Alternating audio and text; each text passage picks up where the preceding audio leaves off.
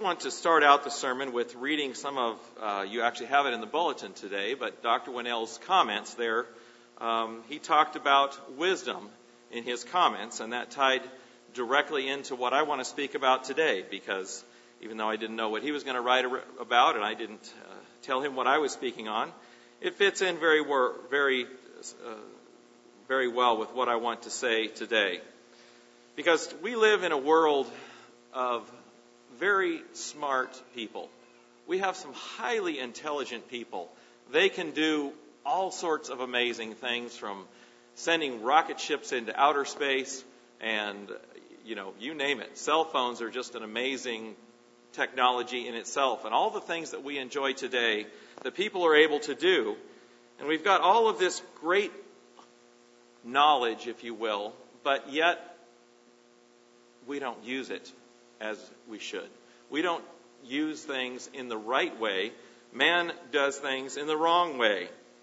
They're more interested in building bombs than they are in helping people live better lives, helping people have better lives. And we can build bombs to exterminate life completely off this planet, and yet we can't solve the problem of homelessness and having enough food for people to eat.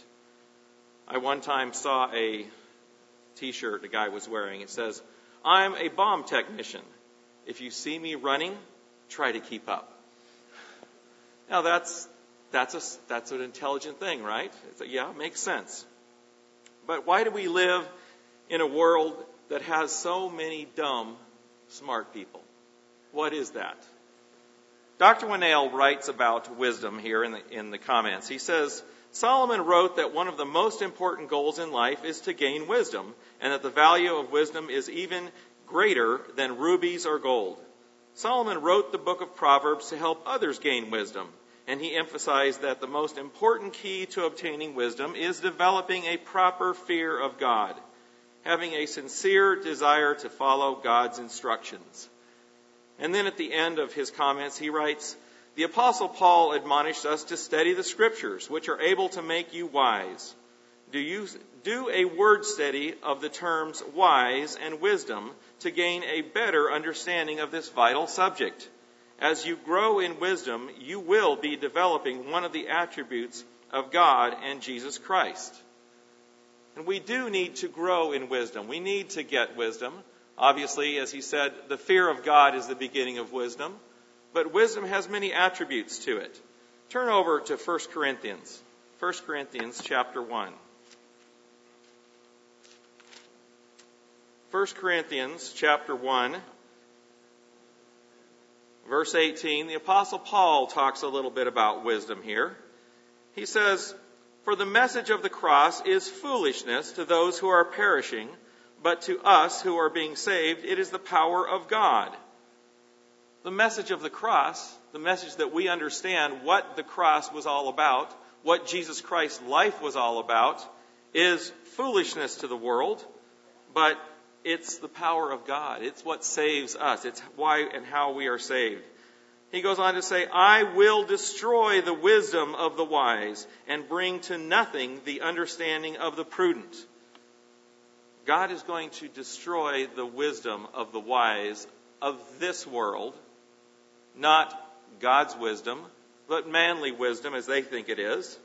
And he goes on to say, Where is the wise? Where is the scribe? Where is the disputer of this age?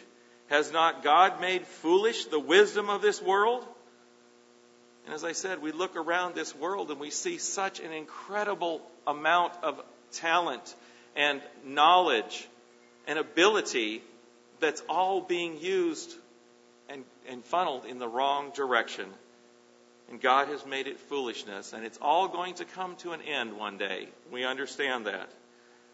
For since in the wisdom of God, the world through wisdom did not know God, it pleased God through the foolishness of the message preached to save those who believe. See, the world thinks the message that we preach is foolishness. They don't understand what we're saying because God, for the most part, hasn't called this world. He hasn't given them that calling yet and opened up their minds to see what it is that this message is really about. For the Jews request a sign and Greeks seek after wisdom, But we preach Christ crucified to the Jews, crucified. To the Jews, a stumbling block because it condemns them, because they're the one that killed the Christ. And it's a stumbling block to them. It upsets them. They don't like that message. And to the Greeks, foolishness. But to those who are called, both Jews and Greeks, Christ, the power of God and the wisdom of God. Because the foolishness of God is wiser than men and the weakness of God is stronger than men. God's foolishness, and the Apostle Paul could say, I speak as a fool, because God is not foolish and doesn't do foolish things. But if there was such a thing, it is so much greater than anything that we can imagine that there is no comparison. For you see your calling, brethren, that not many wise according to the flesh, not many mighty, not many noble are called, but God has chosen the foolish things of the world to put to shame the wise, and God has chosen the weak things of the world to put to shame the things that are mighty. He has called us out of this world. He has said that we are the foolish of this world, we are the weak of the world, but He is using us to do something that is so very, very important that we have to put our whole lives into it. We are the weak of the world. God hasn't called all of the rocket scientists of the world, so to speak. He hasn't called the presidents and the prime ministers and the kings. He has called a bunch of ordinary people. You and me. We're just regular people. There's not too many millionaires and there's no billionaires that I know of in the church today. We're just regular people. We have regular jobs. We go about living regular lives. But God is going to use us to do something great. But we can only do that. We can only be great if God is working through us and we have His wisdom. And that's what we want to look at and think about today. To think about wisdom and the importance of it, what it means to us, and what it means we should be doing. The Apostle Paul a few chapters later, in chapter 11, verse 28 of 1 Corinthians, said the words, But let a man examine himself, and so let him eat of the bread and, and drink of the cup. And as we think about the time of year that we are in, we are at that time where we are preparing to take the Passover. This is something that we have to take seriously, that we have to be in depth in our study and a look at ourselves. And what I want to talk about today is not just about wisdom, but as we look at ourselves, as we go through that examination process, we need to be asking ourselves some of these questions. And are we doing some of these things that I'm going to talk about today? Because they're all very important things to God. We have to ask ourselves, do we have enough wisdom? Do we have the right wisdom? Are we using it as we should? in Proverbs 1 and verse 7, the wisest man in the world who has ever lived wrote, The fear of the Lord is the beginning of knowledge, as Dr. Winnail wrote in the update this week. The fear of the Lord is the beginning of wisdom. Excuse me, I misquoted earlier. The beginning of wisdom. Just, it's the beginning. You have to start there. And then in chapter 4 and verse 7 of Proverbs, he wrote that wisdom is the principal thing. This, in, in, in Proverbs 1, where he said the beginning of, is the same Hebrew word as the principal thing. You could, you could inter, interrelate those two words. And if you look those words up, it says that that can mean first, or choicest, or best. Best. Wisdom is the best thing. It's the first thing. It's the principal thing that we have to be concerned with. Because if we don't have proper wisdom, we aren't going to make it into God's family. We're going to fail. We're being tested. We have to be able to pass that test. We have to gain the wisdom so we can pass. So, how do we do that? Well, today, the title of my sermon is Examination of Wisdom examination of wisdom. Because we need to examine ourselves and our lives to find out if we really have the wisdom. And what we need to be doing differently is what we need to find out so that we can have the proper wisdom and that we can be using it as we should. What and how and where do we get this wisdom? Do we get it from listening to the wise people of the world, so to speak? As I said, there's a lot of very intelligent people out there with all kinds of doctors, PhDs, and all the other things after their names, making lots of money, teaching in the top schools in the world. Is that where wisdom comes from? Do we get it from reading books of men that men wrote? Yes, you can gain wisdom from people. You can gain wisdom from books. But then you say, well, do you really just get wisdom from the Bible? God's Word is wisdom, is it not? So if we simply just immerse ourselves and read the Bible, we will be wise. Is that all there is to it? Do we gain true wisdom from reading this book? Think about it. This is the most widely published book in the world. More read than any other book. If that's the case, what's the problem? It isn't just about reading the Bible, is it? That's important. It's about really understanding it.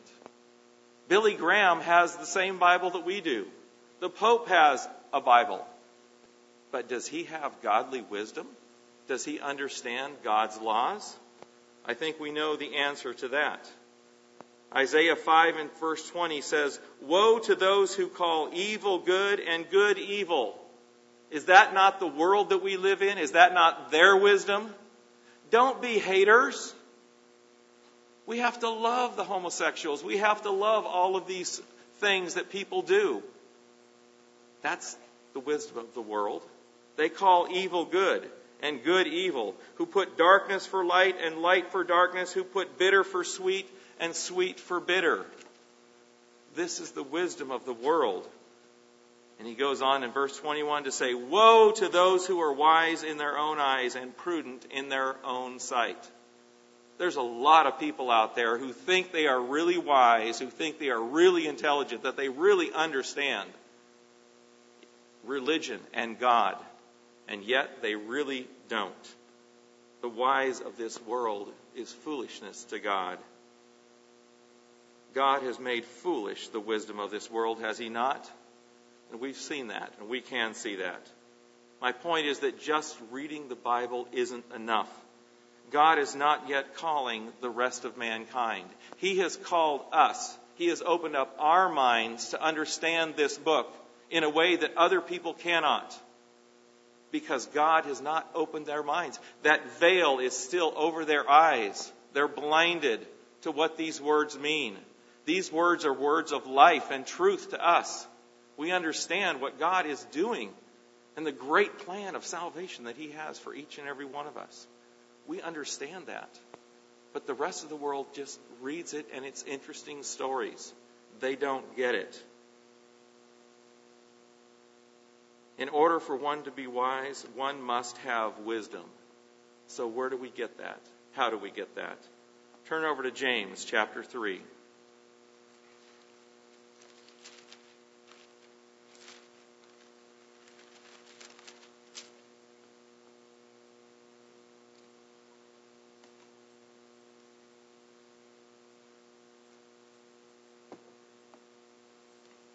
James chapter 3. We'll begin in verse 13. Who is wise and understanding among you? Let him show by good conduct that his works are done in meekness and wisdom. So he starts out by saying, it's not just a matter of understanding and having wisdom, so to speak. You, in essence, have to use it in the right way. He goes on to say here in verse 14, but if you have bitter envy and are self-seeking in your hearts, do not boast and lie against the truth. With this wisdom does not descend from above, but is earthly, sensual, and demonic. For where envy and self-seeking exist, confusion and every evil thing are there. That's what we see in the world. There's so much confusion in this world. People don't know what to think or where to go or where to turn, which side to take, so to speak. But then he says, But the wisdom that is from above is first pure, then peaceable, gentle, willing to yield, full of mercy and good fruits, without partiality and without hypocrisy. The wisdom that is from above, the wisdom that comes from God above, is this. This is not the wisdom of the world. If you ask the world about wisdom and what type of things you have to do to be a wise person, they wouldn't say these things. They wouldn't say that it has to be pure and peaceable. They wouldn't understand if you said these things to them that it has to be full of mercy and good fruits. They would have to say, Well, do you gain wisdom by going and listening to these wise people and reading their books and doing what they tell you to do? But that's not what God words, God's Word tells us, is it? Wisdom from above is where true godly wisdom comes from. And that's where we have to look for it, so to speak. The wisdom that we must have, the wisdom that we must exhibit in our lives, must come from above. And we have got to make sure and seek that wisdom that comes from above. It doesn't come easily. We've got to seek after it. We have to actively be engaged and involved. If we are not, we won't find it. God expects us to learn wisdom, to learn to use wisdom. A number of years ago, I did, I don't have an exact date on the sermon, but I had written down a quote from my father of his definition of wisdom. And I think it's probably one of the best very short definitions that make sense of what I'm talking about today and what wisdom really is and involves. He said that it is to have the capacity to correlate understanding with knowledge in order to make right decisions. Let me read it again. Wisdom is to have the capacity to correlate understanding with knowledge in order to make right decisions. It isn't just understanding about, well, I can understand and learn that 2 plus 2 is 4, but then you have to understand how you got to that end. How did you, how did you come up with that conclusion? But then what do you do with it? Having that wisdom is just that. It's worthless to anyone but you, so to speak. Real wisdom involves doing something, making right decisions. You have to know how to use wisdom, and then you have to actually go out and do it. Use that wisdom to do good. The wisdom from above is first pure, peaceable, gentle, willing to yield, full of mercy and good fruits, without partiality and without hypocrisy. Right here in this one verse, we have seven keys, seven qualities, if you will, of wisdom. That if we will do these things, we will have more wisdom. We will understand more. We will be able to make good decisions. As we approach the Passover and examine our lives, these are seven things that we need to say and look at it at ourselves and say, do I have these seven things? Do I exhibit these? Are these a part of my life and the way I live and what I do and what I say? Or are they just words on the page? Because these are ways of life that we have to be living. So let's go through in the remainder of the sermon time these seven points and let's look at them and think about them from the standpoint of wisdom and what does that mean? And how do we get the wisdom that we need? The first point there is that wisdom from above is pure. It is pure. That word pure can mean innocent, modest, perfect, chaste, clean. The same Greek word is translated as pure in James 3:17 is also translated in 2 Corinthians chapter 1. I'm sorry, chapter 11. Turn back there, 2 Corinthians 11.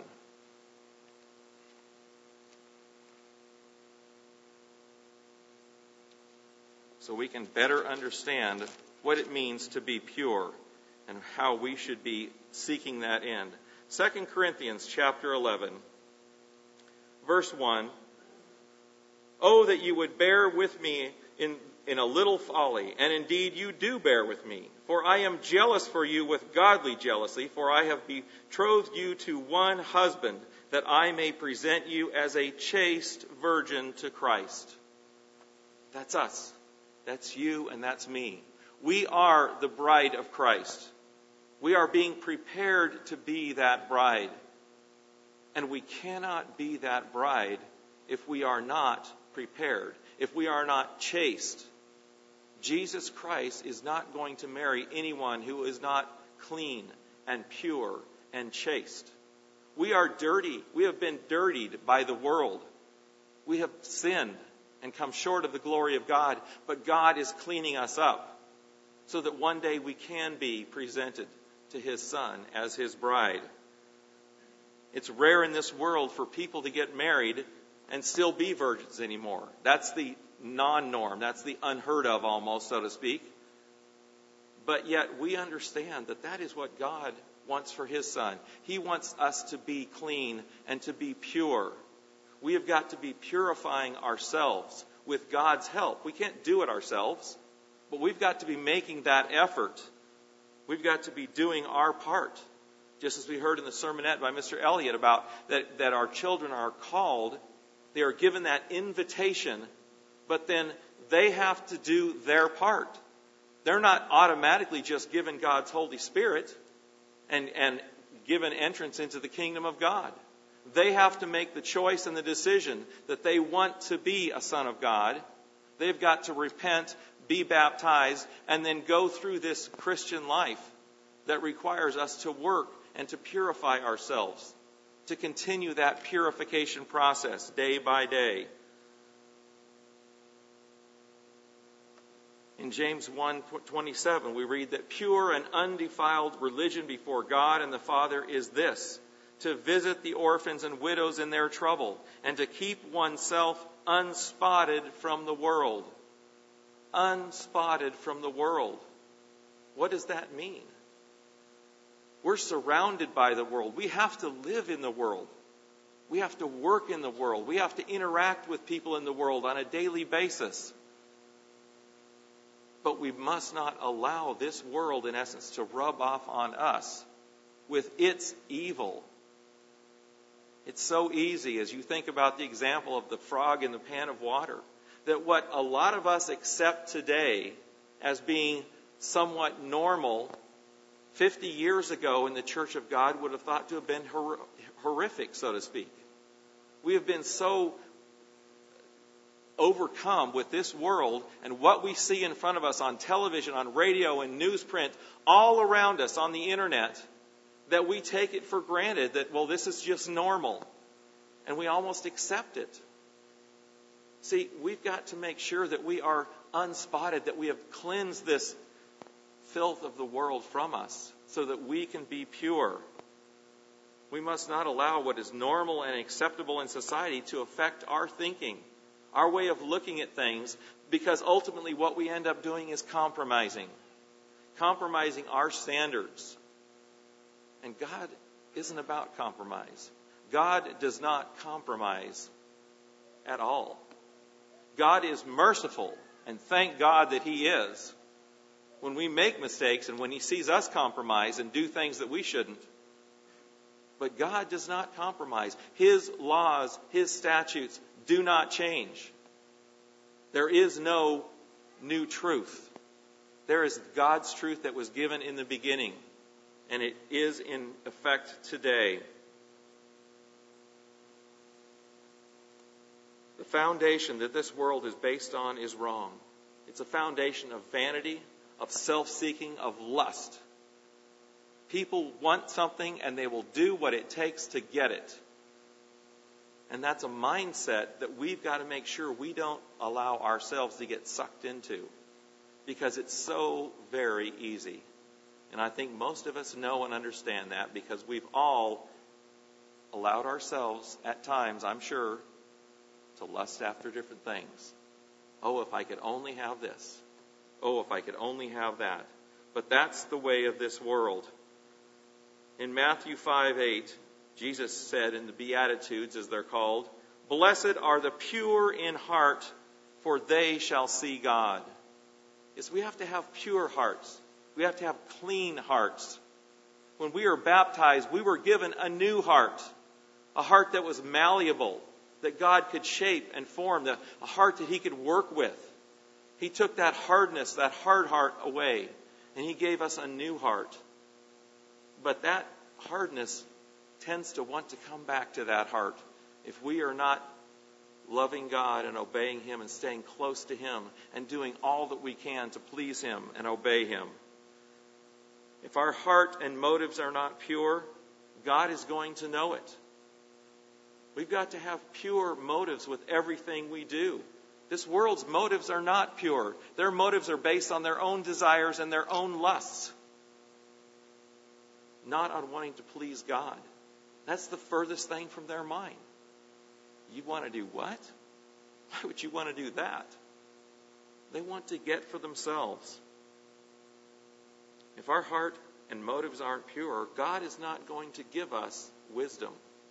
We have some wisdom, but God will continue to give us more and more as He sees us using the wisdom that He has given to us in the right way, as He sees us trying to purify our lives, trying to be clean, knowing we can't do it. We can't do it fully, but knowing that at least He sees that we're trying. At least He sees we are making a good effort at it, so to speak we need to remember that every decision that we make has got to be based on God. Thinking, what would God want me to do? What is right? What are His laws? What are His statutes? What is the truth that God wants us to use and to live by? It's got to be pure and made from unselfish motives. And as we begin to purify ourselves, as we look toward the Passover, and examining ourselves, trying to clean ourselves up and be pure and take that Passover from a pure heart, not from a hardened heart, not from a heart of this world. The second point in wisdom is that wisdom from above is peaceable. Peaceable. Matthew 5 9 once again, going back to the Beatitudes, because a lot of the Beatitudes, in essence, relate to these points we're talking about today. Jesus said, Blessed are the peacemakers, for they shall be called sons of God. Sons of God. Are you a peacemaker? Do you consider yourself a peacemaker? Or are you kind of always a little controversial, argumentative? Do you start, start fights arguments? Or do you make sure you avoid them? Or do you just ignore them and look the other way? I knew one individual years ago that a comment was made about him, and he said, he never saw a good argument he didn't like. The guy just loved to debate and argue about everything. But being peaceable requires that we are not only peaceable as individuals, and you say, I'm just a very quiet, kind, loving person, and that's great, that's good. But it also requires us to be proactive. Proactive, not just inactive. Because a peacemaker is going out trying to help and promote peace, not just with them and other individuals, but helping other individuals, as it were, with peace. When you see two of your friends or two individuals that you know that they're having a constant battle, if you will, they're at war with one another, arguing and fighting over things, a true peacemaker is going to go out there and they're going to get involved and try to bring these two other people to a peaceful resolution, not just turning a blind eye to it. A peacemaker, as I said, is, is proactive, not inactive. You can all we can all go live on some mountaintop in Nepal and quote unquote be a peacemaker because you're not going to start any wars up there if you're just living up there by yourself. But God expects us to be involved and to be doing something. And that, as you look at these points that we're talking about, involves us actually being active and involved, doing something with our lives, not just living for me and, and what's good for me, but being outgoing and loving because that is part of God's commandments, isn't it? That we are to love our brother. love our neighbor as ourself. And we can't do that if we just keep to ourselves, can we? We go out, we help others. We live in a violent world that seeks peace and doesn't find it. But it doesn't find it because it doesn't have the wisdom that comes from above. It doesn't look to God for answers. It looks to itself for answers. It looks to other people for answers. It looks to see what it can get. That's the world that we live in. If the world we lived in lived by every word of God, it would be like God's kingdom was here today. But it doesn't, does it? Turn now from evil. The old the song that we sing. Turn now from evil, do what is good. Seek peace. Pursue it earnestly. We sing that song many, many times. We have to seek for peace earnestly, pursue it. It's an involved thing. It's not just an inactive thing. It's an involved thing. Those words came from Psalm 34:14. But turn over to 1 Peter 3 verse 8. Peter quotes these, but he adds a little bit to it. 1 Peter 3 and verse 8. He starts this chapter with talking about wives and husbands and their responsibilities. And then he, he says in, first, in verse 8, finally, all of you, that's all of us in this room, everyone, husbands, wives, children, all of you, be of one mind, having compassion for one another, love as brothers, be tender hearted and courteous. You see, being tender hearted, being loving and kind, that's what God wants us to be. Be courteous, not returning evil for evil or reviling for reviling, but on the contrary, blessing, knowing that you were called to this, that you may inherit a blessing. We have been called to this end, to love one another, to inherit a blessing, the blessing of eternal life. For he who would love life and see good days, let him refrain his tongue from evil and his lips from speaking deceit. Let him turn away from evil and do, do good. Let him seek peace and pursue it. For the eyes of the Lord are on the righteous, and his ears are open to their prayer. But the face of the Lord is against those who do evil. God is against us if we aren't seeking peace, pursuing it We've got to learn to be peacemakers. Sometimes to get a peaceful result requires us to get in and, in essence, be heavy handed, to take bold action. Some people just don't want to listen or pay attention. And as parents, we understand that. As we look at our children, and some of us have one child maybe that they're very compliant and another child you may be, need to be a lot heavier handed on. Dad loves to talk about me when it comes to that. Oh, Jim, when he was a little boy, the rod of reproof was a very handy tool in his hand. But yet, ultimately, because we take action, because we do something, we can, in essence, produce peace. We can produce a peaceful atmosphere. We've got to ask God to give us the wisdom to find a peaceful resolution to every situation that we find ourselves in. When you find yourself in a, in a problem and there is something going on and you don't know what to do, if you just try to fix it yourself, you're not going to get it done. You've got to look to God to get it done. You've got to look to Him for those answers. Ask Him for the wisdom to be able to produce that peace, to get the peaceful resolution. If we ask Him, He will show us. Maintaining peace in your family, among the brethren, at work, at school, wherever it is. It's a constant part of our lives, and we've got to learn to do it with wisdom and love. And once again, looking back and saying, I'm examining myself, asking yourself, Am I a peacemaker? Do I really pursue it? Is it important to me that there's a peaceful resolution in every aspect of what I do. Each of these points that I'm talking about today could be a full sermon and has been. And there's many sermons on the website that you can listen to. Dr. Winnail had a sermon on October 2nd, 2007, entitled, Are You a Peacemaker? I guess it's so old they didn't even give it a number, so I apologize for that. But I was looking to see if there were some of these sermons there. But he gave a, per- a sermon, Are You a Peacemaker? Take some time and go back and listen to that and think about it. Are you a peacemaker? The third trait of wisdom from above is gentle. Is being gentle. Are you gentle?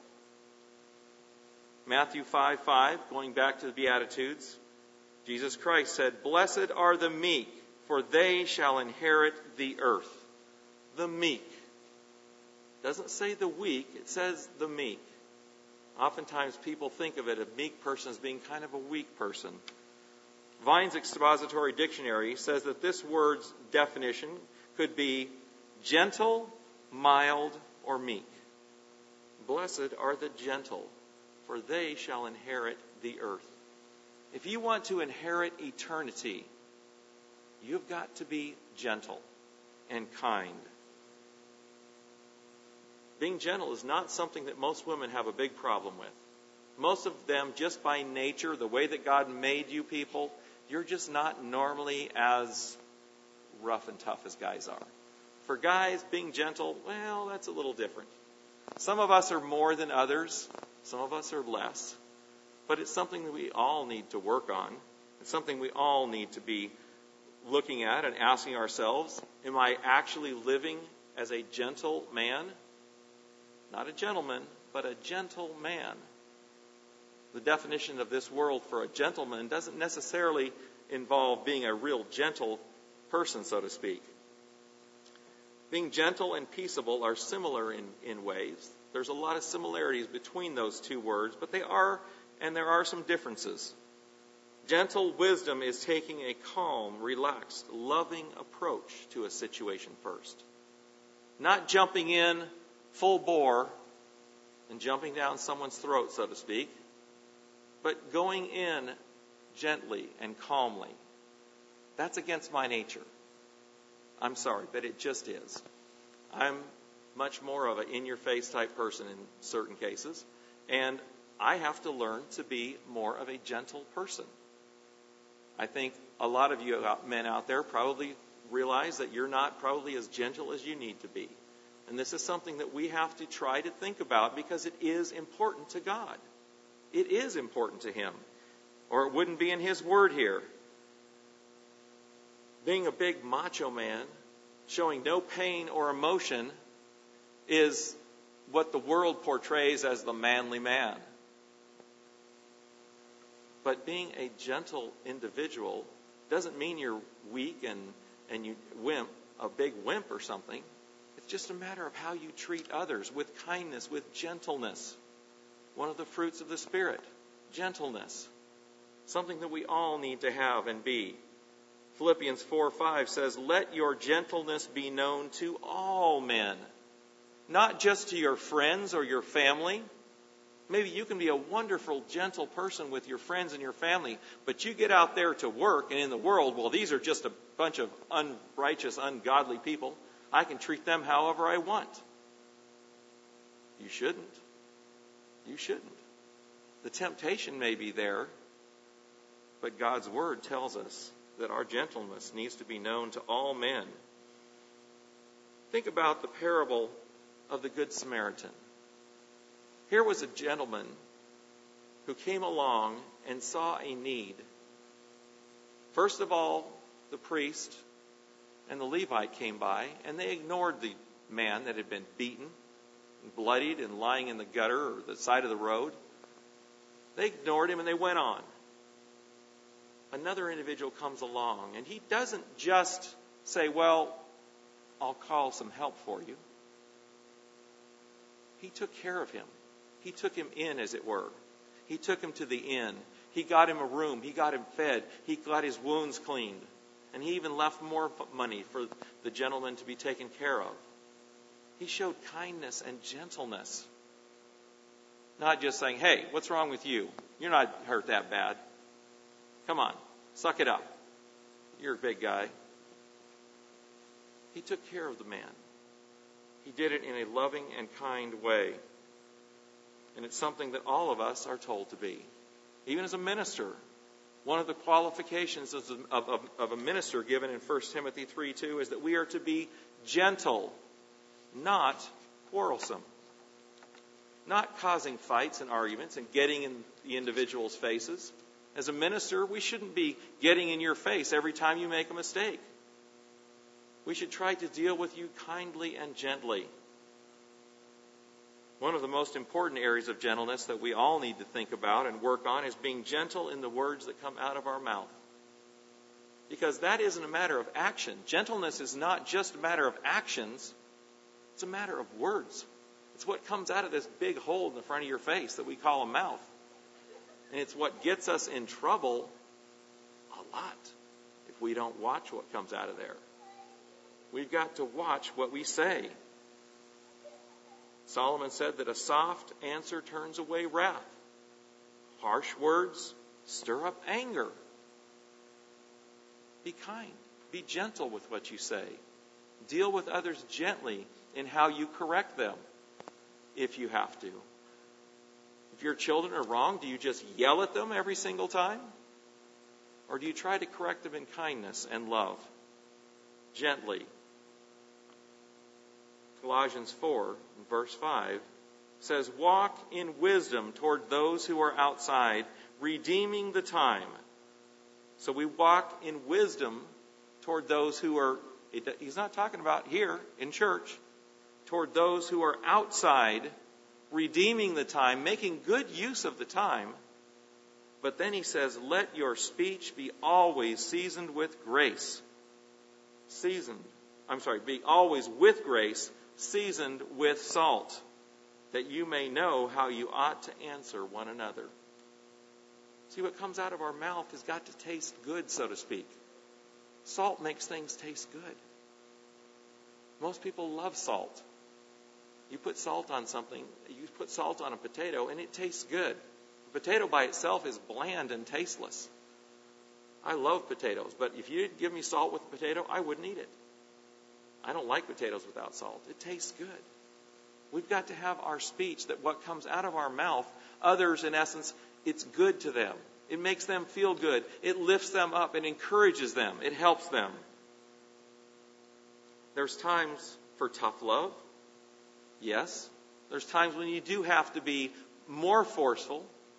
But you have to come to that point that you realize that you get to that point, not that you start at that point. You start out gently. If you have to escalate things, you have to do that. We think about gentleness and how we treat others and how we deal with others. We've got to think about God and how He deals with us and how He treats me as an individual. I thank God that He is gentle with me. I don't deserve His kindness and His gentleness and His love. If he were to treat me in the way I deserved it throughout my life, I would have had a much harder life. But God is gentle and kind, forgiving. That's the type of person that He is. He deals with us in that way. He doesn't just strike us down every time we do something wrong, every time you make a mistake. If God struck you down, God wants us to learn from our mistakes, and He's going to help us and point those out to us they're going to, in essence, become our trials. But fortunately, God is gentle as He deals with us.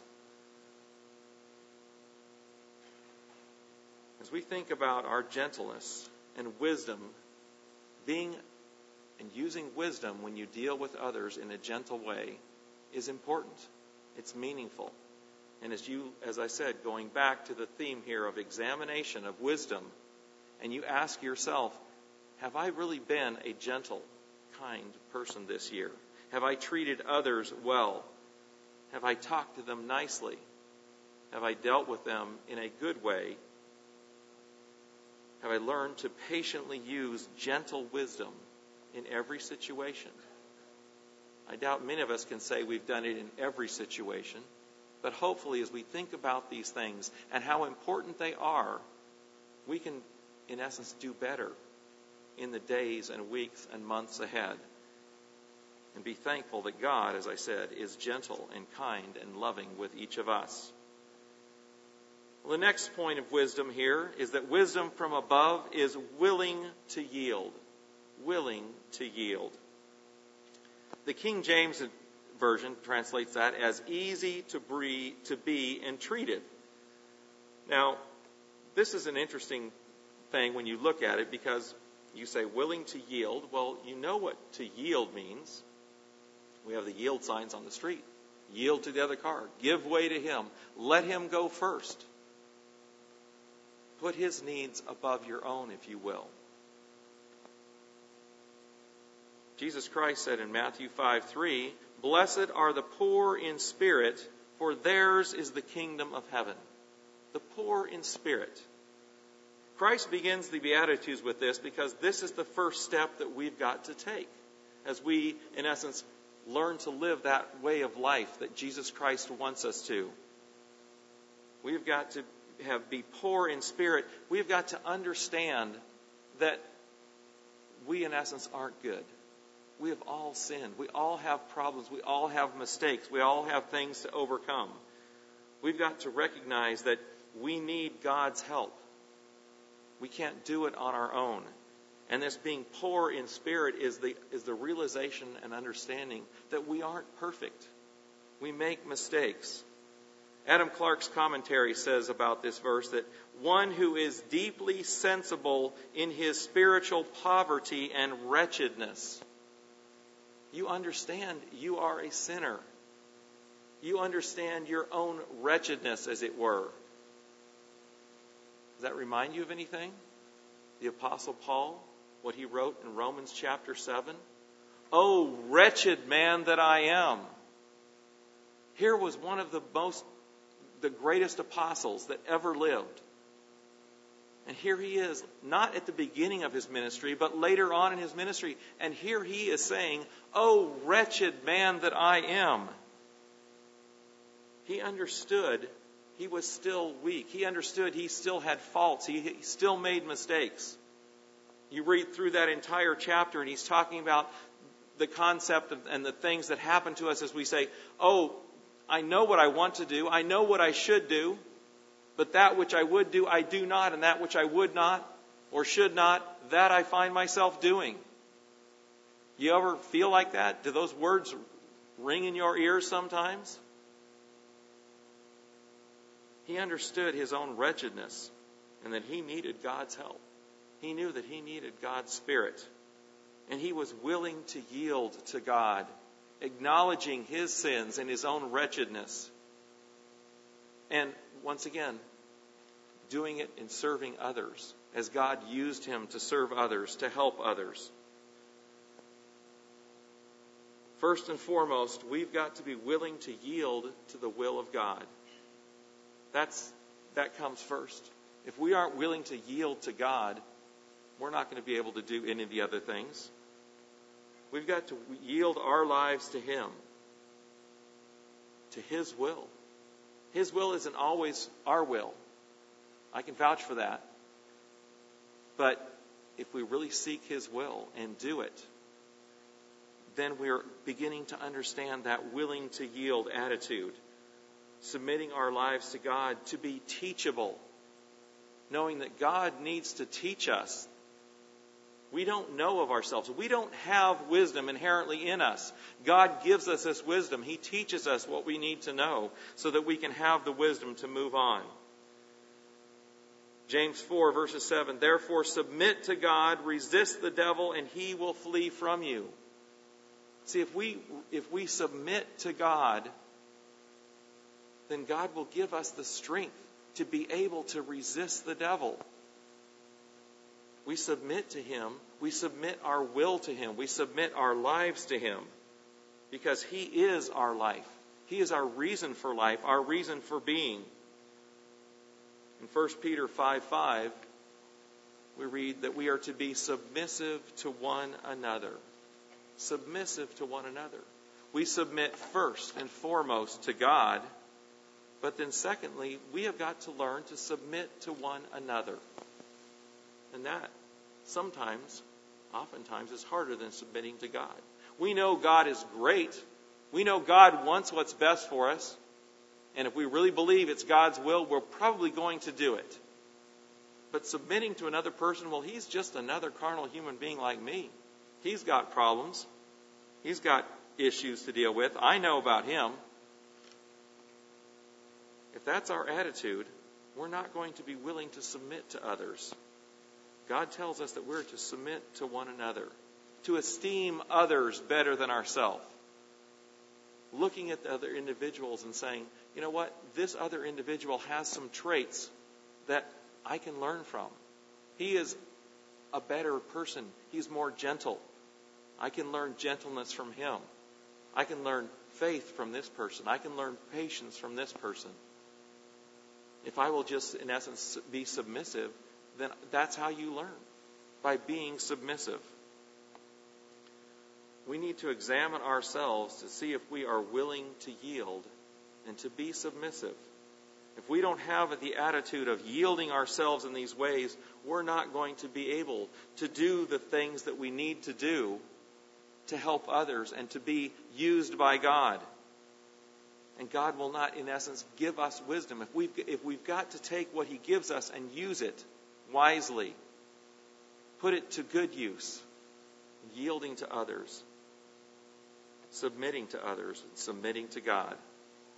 The wisdom that comes from above will help guide us on to how we should yield and submit ourselves in every situation we find ourselves in. If we just look to God willingly, yielding to Him. Another sermon that you could listen to from this is my dad's sermon, number 681. Have you been conquered by God? Have you been conquered by God? Have you submitted your life to Him? Or have you just kind of partially done that? Willing to yield. Are you willing to yield to Him in every situation? The fifth attribute of wisdom that we're going to look at today is that wisdom from above is full of mercy and good fruits. Mercy and good fruits. Do you think of yourselves as, as being a merciful person? Are you full of mercy? Maybe sometimes you show mercy, but not always. Matthew 5 7, once again in the Beatitudes. Blessed are the merciful, for they shall obtain mercy. If we are merciful to others, we too will obtain mercy.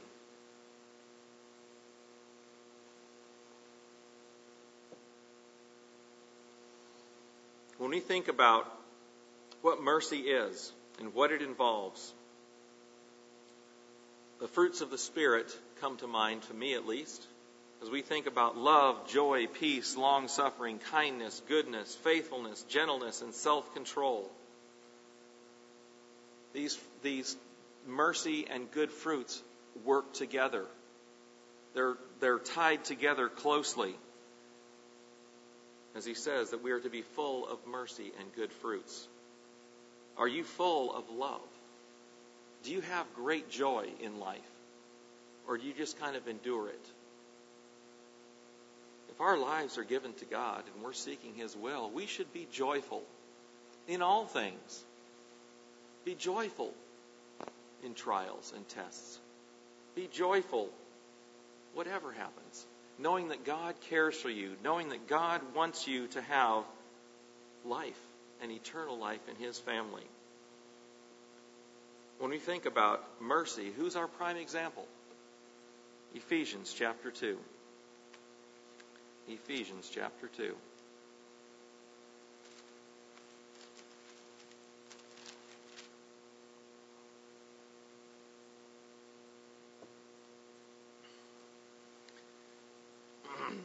Verse 1, Paul writes, And you he made alive who were dead in trespasses and sins, in which you once walked according to the course of this world, according to the prince of the power of the air, the spirit who now works in the sons of disobedience.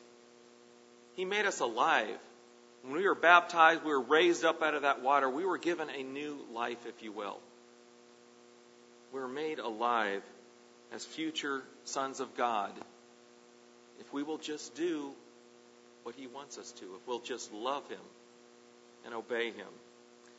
Among whom also we all once conducted ourselves in the lusts of the flesh, fulfilling the desires of the flesh and of the mind, and were by nature children of wrath, just as the others. But God, who is rich in mercy, because of his great love with which he loved us, even when we were dead in trespasses, made us alive together with Christ. By grace you have been saved. In his great mercy, he called us. He chose us. He brought us out of this world, and he's giving us the greatest opportunity that there is. We don't deserve it. We don't deserve anything. We're sinners. We've all made multitudes of mistakes. And yet God is merciful and kind to forgive us. We can be so very, very thankful that He is. God removes our sins, and He removes the penalty of them if we truly repent. So also, we've got to show mercy and forgiveness to one another, showing that loving, kind mercy toward others just as God shows it to us. If we want God to show us mercy, we have got to first show the mercy to those that we are around that deal with us. If someone offends you, you don't hang on to that. If someone has greatly upset you, what do you do about it? Do you just ignore it and go on and kind of hold that in forever? There are people who do that. Some of us, once again, just by our makeup, so to speak, find it easier to forgive and to not hold grudges. But others just can't let go. Some people carry grudges for a lifetime. Families are split up because of it brothers and sisters and parents and children because they won't, in essence, show mercy, show forgiveness. Matthew in Matthew 18, we have the example of the servant who was forgiven a great debt, a great debt by his master. And yet, what did he do? Someone who owed him a great, a small amount of money, excuse me, much smaller comparatively speaking, owed him money. Even though he was forgiven this huge debt, he went after the other individual with everything he had, had him thrown into prison. He wouldn't show mercy to that other individual. God has shown us great mercy. Why can't you forgive others? Why can't we forgive others for just little things, comparatively speaking? God wants us to be forgiving and kind. But if we don't forgive others, he is not going to forgive us. Because at the end of the story, what happened to the unmerciful servant? In verse 34 of Matthew 18. And his master was angry and delivered him to the torturers until he should pay all that was due him. So my heavenly Father will also do to you if each of you from his heart does not forgive his brother his trespasses. God is not going to forgive me if I'm not willing to forgive you, and vice versa. We've got to be full of mercy and good fruits, showing our brothers that we love them and we care for them, that we are gentle and kind, that we exa- exhibit those things in all that we do. Jesus Christ, in the sample prayer, said what? Forgive us our debts as we forgive our debtors. True forgiveness is from the heart. It comes from within. It isn't a matter of saying, okay, I forgive you. How many times have you heard that in life? I mean, we were kids, we'd have fights with my brother or whatever. All right, tell your brother you're sorry. I'm sorry. I wasn't sorry. And I'm sure he wasn't either, but Dad said we had to do it, so we did it. And then he left the room, went back to fighting probably. True forgiveness comes from the heart. It isn't done begrudgingly. It isn't done because you have to. Oh, I don't want to. I really don't like him, but I'll, all right, I'll say it. You've got to forgive, to forget, to move on, to move forward, not looking in the past, not looking about what's behind you, but looking ahead, realizing what God has in store for you. Mr. Ames, sermon number 532. Blessed are the merciful. Listen to it. Think about merciful. Think about being merciful, about showing mercy. Think about it as you prepare to take the Passover. Ask yourself, am I merciful? Do I show others mercy? Am I full of, am I, am I showing them good fruits? Am I taking the, what is God has given, with, given me and helping others with it? Well, let's move on quickly to number six here. Wisdom from above is without partiality. Without partiality. If we combine this with all the other things we've just talked about regarding the fruits of the Spirit, and that you display those fruits of the Spirit and that mercy without partiality. You don't just do it to those that you like or that you want something from, that you care about, that can perhaps help you succeed in life or whatever. You do it without partiality. Our love for our fellow man, for our brothers and sisters, has got to be unconditional, just like our love for God. No greater love has a man than this than to give his life for a friend. The world should be our friends. We've got to be willing to lay our life down for anyone without partiality. Is your love conditional or is it impartial? Once again, we talked about the Good Samaritan and what he did. Here is a perfect example of wisdom without partiality. Because here was a Samaritan that came along.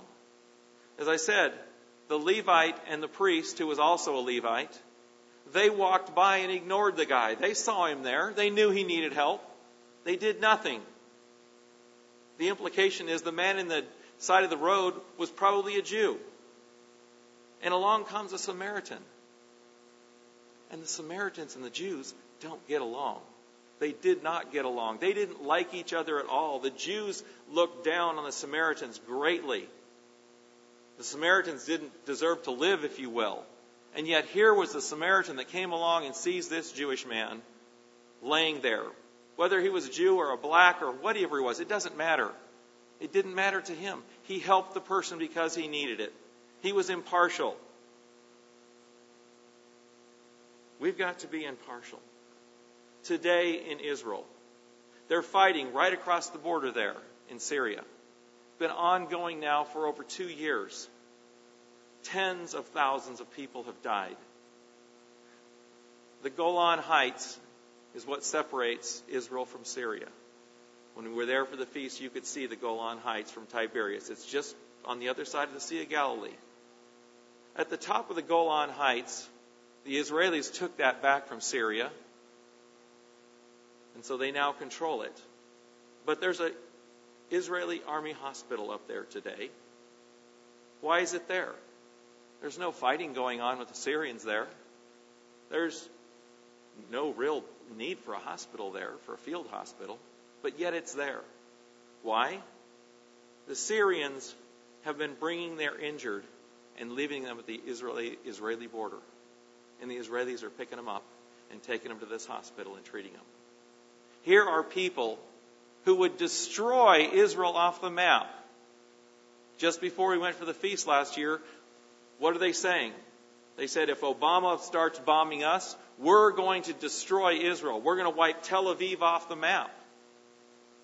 It's like the Americans attack them and yet they're going to attack the Jews. That's their mindset. And yet, in spite of all of that, look at what Israel's to do.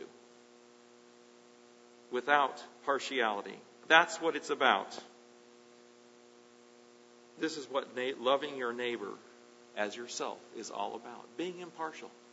It doesn't matter who he is, what his station in life is, what the color of his skin is. We've got to be impartial in helping others, in showing love toward others. And if we are, God will bless us. God will be with us. He will take care of us if we do it in that way. And He will give us wisdom. Because, as I said, if we're not using and doing these things, God is not going to give us more wisdom. And you've got to ask yourself do you have that kind of impartiality? Have you been living according to that?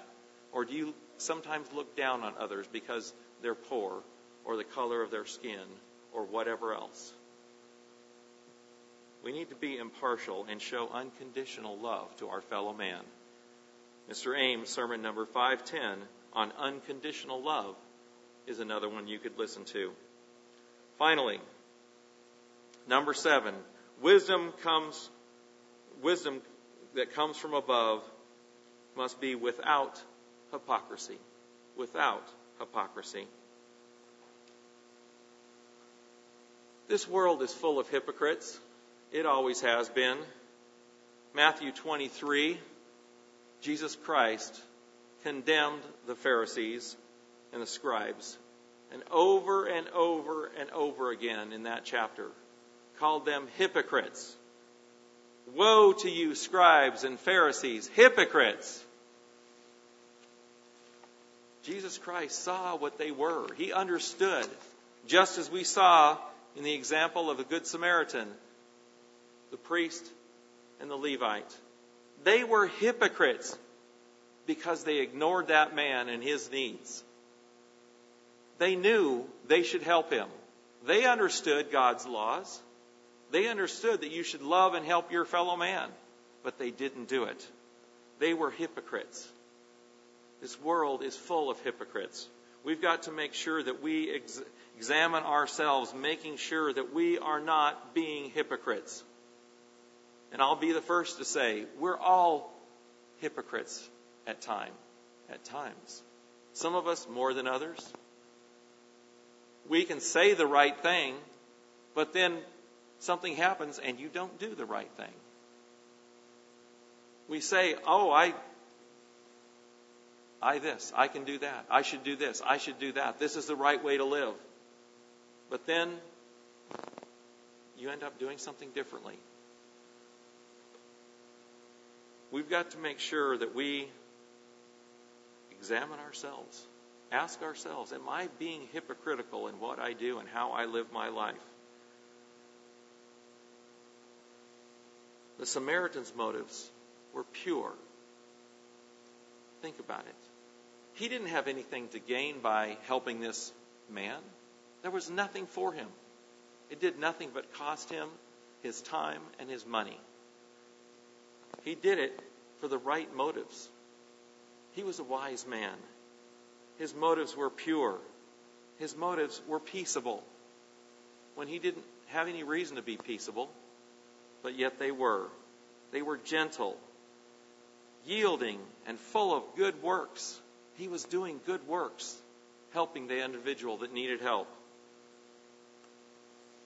They were without partiality, and they were without hypocrisy. He saw a need. He knew someone needed to help this man and that it was the right thing to do, and he did it. He fulfilled all of these things we're talking about here today. We've got to make sure that we don't allow any kind of hypocrisy to ensnare us and keep us from getting and using the wisdom that comes from above. Don't allow yourself to be hypocritical hypocritical, excuse me. We've got to learn to be truthful. We've got to learn to do the right thing, even when it is inconvenient, even when it costs us time, money, effort. Do it because you know it's the right thing to do. Because if you don't do it, and you know you should, you're being a hypocrite. There's much more that can be said about wisdom. The Bible is full of examples when you look at wisdom. But you look at the wisest man in the world and all that he wrote there in Proverbs. Here's a gentleman who was given something that no one else has ever been given great wisdom, great understanding, the ability to be able to rule the nation of Israel, to be their king, to make the decisions that needed to be made. And yet, in spite of all of that, in spite of all of his wealth and having everything else, his heart was turned aside. He was turned aside. He allowed himself to be drawn away. We've got to make sure that we are not turned aside, that we do not allow ourselves to be turned away from God. We've got to be striving to gain the wisdom that God wants us to have, to be using it to help others, to serve others.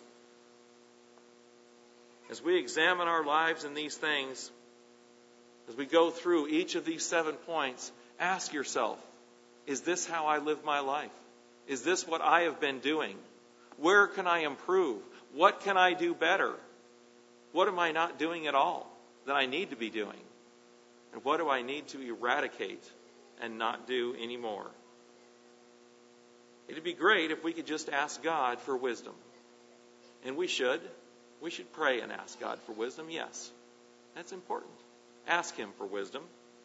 Solomon asked Him for wisdom, and God gave it to him. But God isn't going to just make us all incredibly wise and perfect, so to speak, just because we ask. He's got to see that we are doing our part, that we're using what He has given us, that we're making wise choices, that we're helping others, that we are being pure, peaceable, gentle, willing to yield, full of mercy and good fruits, without partiality and without hypocrisy. If God sees that that's the way we're living our life, and that's what we are striving for, however imperfectly, He's going to give us more. He's going to expect more from us, but He will continue to give us more and more as we use what He has given us. Solomon said, Seek wisdom.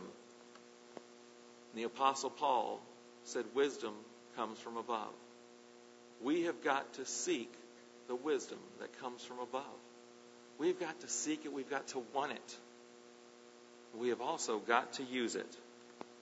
So as we prepare for the Passover, I encourage yourself, encourage each and every one of you to examine yourself.